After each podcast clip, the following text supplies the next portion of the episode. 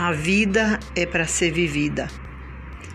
Temos que amar uns aos outros e assim nossa vida segue.